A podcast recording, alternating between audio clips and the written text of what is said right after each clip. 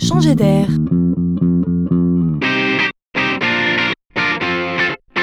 C'est la chronique de Laurent Collen. Je veux vous parler de fidélité, de la notion même de fidélité entre un client et une marque.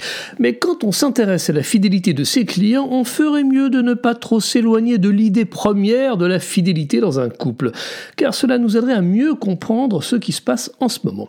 Il se trouve que les clients finissent par être lassés par les traditionnels programmes de fidélité et autres systèmes à points. Cela n'a plus de sens à leurs yeux, donc plus de valeur.